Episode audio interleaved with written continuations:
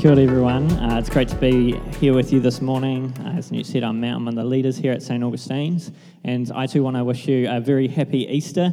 Thank you for being here this morning. It's, um, it's actually really special to be able to share such an important uh, moment in the Christian calendar with you all. I want to start this morning uh, by telling you about the first time I bought tyres for my car. I save the most exciting stories for you all. So, if you're looking for a man who is a man's man, a handyman, uh, someone who knows lots about cars and is naturally good at DIY, uh, Brendan Beattie's your guy. Not me, though, because I am completely useless at all of those things, which is okay because um, I'm good at other practical things, uh, like how best to arrange chairs for a church event uh, 17th century French philosophy or knowing facts about the uh, Blues losing streak against the Crusaders, but I'm certainly not uh, a car person. So when Zara and I first got married, uh, our car failed its warrant for its tyre tread. And so Zara sent me to Tony's tyre service. And I asked Zara, how much should I pay for a tyre? And she said, $100 is, is pretty standard, so not to pay more, more than that. Uh, but when I went to pay, they handed me an invoice for $200. And I wasn't having any of it. I'm no fool. And I can be reasonably persuasive if I need to be. So I said I simply wouldn't pay that much, and that actually I wanted to pay half that amount. The tyre man, Tony, I presume that's his name, uh, he looked taken back by my request and he thought for a wee bit and he said, um, I'll, I'll speak to my manager. And after five minutes, he came back and he said, Look, we don't usually do this, but you're, you're wearing your Salvation Army uniform. You seem nice enough. We'll give it to you for $100. I thought he was being a bit dramatic about this all, uh, but I left uh, regardless feeling like I had accomplished the task that I had been assigned. But when I got home and I showed Zara the receipt, she was shocked. She said, Matt, I meant $100 for each tyre. You paid $100 for two tyres. And then it all made sense. Tony's reaction, the original invoice, the people in the lobby looking at me strangely as I unwittingly went full Karen on poor Tony, whom I had accidentally hustled. And of course, uh, I felt a wee bit guilty, but if I'm honest, mostly felt stoked. Uh, because in a consumerist society, nothing beats a sweet hustle. Uh, as theologian Greg Boyd says, we live in a culture of consumerism that conditions us to habitually look for the best deal. We are more or less trained from birth to live in the question how can we get the most for the least? And I'm sure this isn't news to you that we live in a uh, a market saturated consumerist society. More and more, uh, we see our culture attempting to solve life's problems and meet our human needs in the marketplace through simple transactions. As each day goes by, uh, in our world, more and more becomes a purchasable commodity. A simple transaction can now buy you an apology. Professional apologies uh, or professional apologizing is a growing industry. Apologies, as you know, can be hard and they can be time consuming. Uh, but as the Tianjin Apology Company motto states, we say sorry for you. They will send, a, uh, send men and women with college degrees to dress in somber looking suits to apologize on your behalf. Uh, rest assured, they are lawyers and social workers with excellent verbal ability. A simple transaction can now buy you uh, a cuddle Professional cuddlers have been around for a while, and this industry is clear that it offers only platonic cuddles for your oxytocin hit and nothing more. Cuddlist.com has over 400 professionally trained cuddlers, and for around 100 US dollars, you can be cuddled for an hour. Reportedly, uh, they've struggled with, to, uh, with the pivot to online the online market during COVID, uh, but have made the best of it by offering virtual cuddles, where someone pretends to cuddle you over the internet. A simple transaction can buy your admission to a prestigious university. The 2019 college scandal showed that a simple transaction could secure your place in a top university. Uh, William Singer oversaw a scheme where he would go to great lengths to make sure the children of the super wealthy got admission into elite universities. One family paid $1.2 million for their daughter to get admitted as a soccer recruit into Yale. Only she didn't play soccer. Singer instead just paid the soccer coach $400,000 to lie and kept the rest of the money. In some countries, a simple transaction could mean upgrading your prison cell. Uh, prison isn't known to be particularly cozy, uh, but due to the privatisation of some prisons, if you have the cash, you might be able to upgrade your prison cell.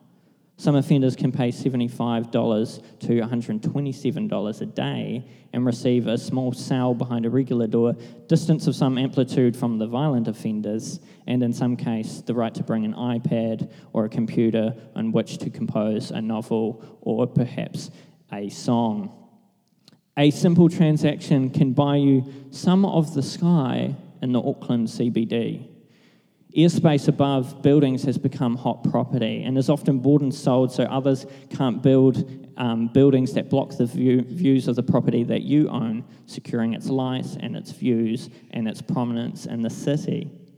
This is becoming more and more common in big cities, including our very own in Auckland here.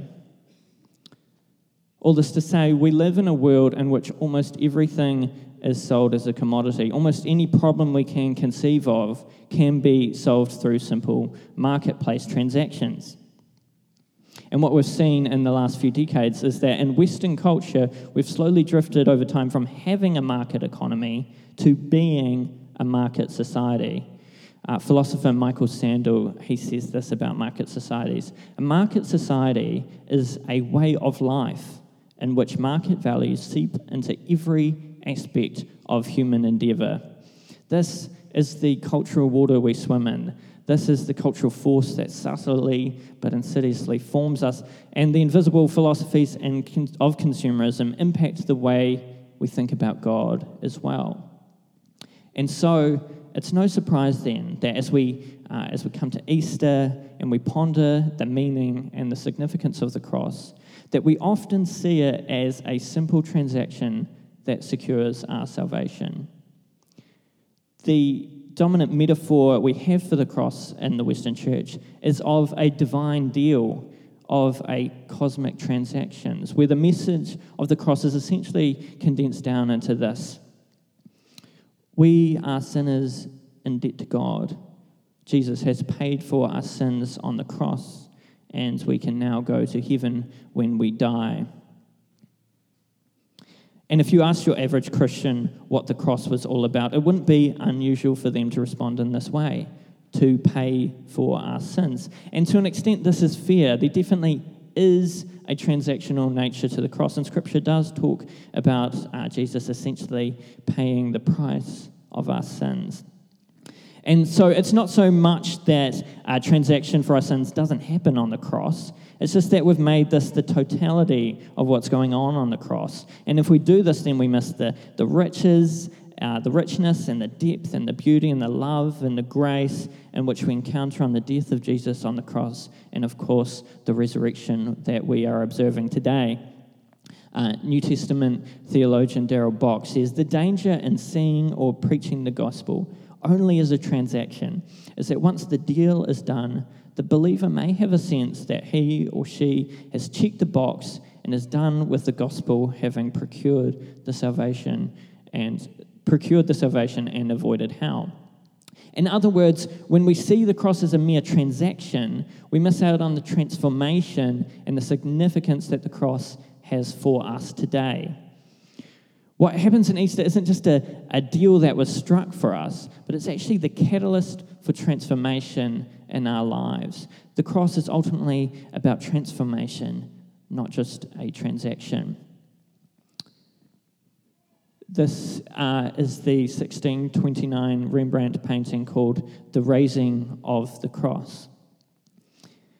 In many ways, it's not too dissimilar from other depictions of the cross, not least because of the Scandinavian, Scandinavian depiction of a Swedish looking Jesus. But if you look closely, you will see something strange. I wonder if you see it. You don't have to be an expert in first century fashion to realize that a blue beret uh, was not from that time period. And what's going on here is that Rembrandt has actually painted himself into the story of the cross. Rembrandt wanted to close the distance between himself and what took place on, um, at the crucifixion. For, for Rembrandt, the cross wasn't a distant cosmic transaction that was made on his behalf, but it was something transformative, a story that he was caught up in, something that was uh, he was deeply intertwined with, so closely that he placed himself at the foot of the cross. You might also see that there's a ray of light that's coming down on Jesus. And you see that Rembrandt, by being at the foot of the cross, is also catching some of this light as well. That by the sheer proximity uh, of aligning himself with Jesus, is catching the beauty and the grace found in the crucifixion. Famous civil rights uh, activist Martin Luther King Jr. Uh, had noted that uh, some of life is an earned reward, a commercial transaction, quid pro quo, so much for so much. But this is not the major element. The major element arrives when we feel some beauty, goodness, love, truth poured on us by the sacrifice of others beyond our merit and deserving. It's at this point that we find the unique meaning of the cross. It's in the, the beauty, it's in the goodness, the love, the truth, the sacrifice of the cross that we find its meaning and are transformed. It's a beauty so powerful and so significant that the Apostle Peter was said uh, to have requested to be crucified upside down as to not share in the same holy death as Jesus. Uh, but just quickly, uh, in what ways does the cross transform us? Uh, firstly, the cross transforms our understanding of who God is. Leading up to the Gospels, throughout Scripture, we see uh, a progressive revelation, an unfolding narrative of who God is. And then when we get to the Gospels and, and the de- depiction of the Easter story, it's almost as if the Gospels start playing in slow motion. The account slows down by uh, giving an hour by hour account of what's happening right up until Jesus' death, where he uh, takes his last breath and cries out. And, and we hear in Matthew's gospel that at that moment, the curtain of the temple was torn uh, into from top to bottom. That which separates us and God collapses in an instant. Heaven is leaking into earth, and God is now accessible to all who come to this Jesus of the cross. This is a moment in which uh, utterly and comprehensively captures God's character and the revelation of God's self. It's uh, in this time that Jesus most clearly reveals who God is. And this is very significant. And Brendan, Man- Brennan Manning notes this. He says, By entering human history, God has demolished all previous conceptions of who God is and what humanity is supposed to be. We are suddenly presented with a God who suffers crucifixion. This is not the God of philosophers who speak with cool detachment about the supreme being. A supreme being would never allow spit on his face Jesus Christ has irreparably changed the world. The gospel breaks our chain of thought, shatters our comfortable piety, and cracks open our capsule truths. Sometimes, uh, even after being in church for years, we can still have this view of God who is distant and angry with us. But at the cross, Jesus subverts and transforms this view and replaces it with a God who is irrevocably uh, with us and for us.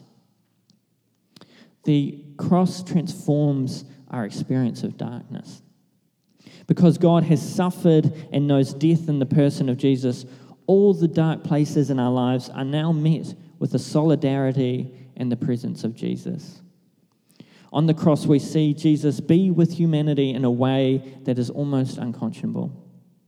And as a result, the spaces we expect the absence of God are often where He is densely and attentively present. Darkness isn't dark to God, and through the cross, it no longer needs to be for us as well. For those who, who follow the Jesus way, we have a reassurance that alone is impossible, that presence and darkness is part of God's MO. I continue to encounter, encounter Jesus in the dark places and spaces I find in life. A while back, uh, I was at the funeral of a fellow youth worker in Christchurch, an intelligent and wonderful uh, woman who took her own life. And uh, as we worshipped at the cathedral during a funeral, we sang, Holy Spirit, welcome. You are welcome here. And I had a profound and overwhelming sense of the presence of Jesus with us in a way that I had never experienced before. And maybe it shouldn't have, but this took me off guard. This would seem a, a scenario to be so far from God's love and presence. Uh, but the cross has shown that God, uh, that Christ is truly with us in darkness. Finally, the cross transforms the power of sin and evil. In Colossians 2 13 to 15, we read, God made you alive with Christ he forgave all our sins, having cancelled the charge of our legal indebtedness, which stood against us and condemned us. He has taken it away, nailing it to the cross. And having disarmed the powers and authorities, he made a public spectacle of them, triumphing, um, triumphing over them by the cross. Here, uh, you'll see in this first part of the verse um, that we get a sense of this transaction of Jesus dealing with our sins. But that's not all. We, we also get here that uh, having disarmed the powers and authorities, he made a public spectacle of, of them, triumphing over them on the cross. Jesus uh, lets the powers do their worst to him. He takes on the full brunt of sin. He drinks in the dregs of judgment. He allows death to hold him in its clutches. Then, in the midst of a powerless death, emerges a divine saving power to forgive, redeem, and renew. The power of sin and evil is a real power in this world. It destroys our relationships and leads us to disrupt the shalom of God. But on the cross, we see the power of God become powerless to make a spectacle over the power of evil. There's an ancient uh, martial art um, well, it's not actually that ancient, but it's a martial art called Aikido. Uh, and Aikido means the way of peace or the way of the harmonious spirit. Uh, it was actually developed in the 1920s and 30s. And Aikido is a martial arts technique that trains people to engage in non resistant combat, turning the force of the aggressors back on themselves in order to neutralize their opponent and hopefully enlighten them regarding the evil of their heart that fueled their transgression in the first place. And to, to use an analogy, what we see on the cross is essentially uh, a divine aikido. The powers of sin and evil exhaust themselves and are made a spectacle of against the power of love shown on the cross. And they're exposed for what they are, which is fundamentally opposed to who God is and the love that He expresses. And so, as we face uh, sin and evil in our lives, we face them knowing that the power of Christ revealed in the cross is always stronger, that Christ has exhausted their powers, and therefore transformation is possible. And so, if you uh, if you feel hopeless and as though you're in a cycle of despair, uh, open yourself to the reality that Christ is making all things new and that hope is real, that His power is stronger. And if you feel like you can't change, know that God has given us the resources to be transformed. And if you feel uh, afraid to act in this world, if you're feeling uh, timid and like uh, life is a tightrope that you're too afraid to make a move on, uh, be reassured that God has overcome this world and that you don't need to be crippled by fear. Today, we find ourselves here on Resurrection Sunday. And the resurrection is the beginning of this transformation unlocked by the cross. The res- resurrection isn't just the resuscitation of one man, but it's actually the beginning of a whole new world unlocked by the cross. This is the new transformative life found in the crucified Christ. That hope uh, isn't far off, but it actually begins right now. And so, my prayer is for you that you, you may go knowing that, that God is with you and for you because he has revealed himself clearly on the cross. May you go to, today knowing that the presence of Christ that transforms the darkness and is powerfully uh, present in unexpected places is with you. May you go today knowing that change is possible, that new life is available because God has defeated the powers of sin and evil by exhausting them on himself. May you go having your imagination captured by the grandness and the mystery of the cross. Let's pray together.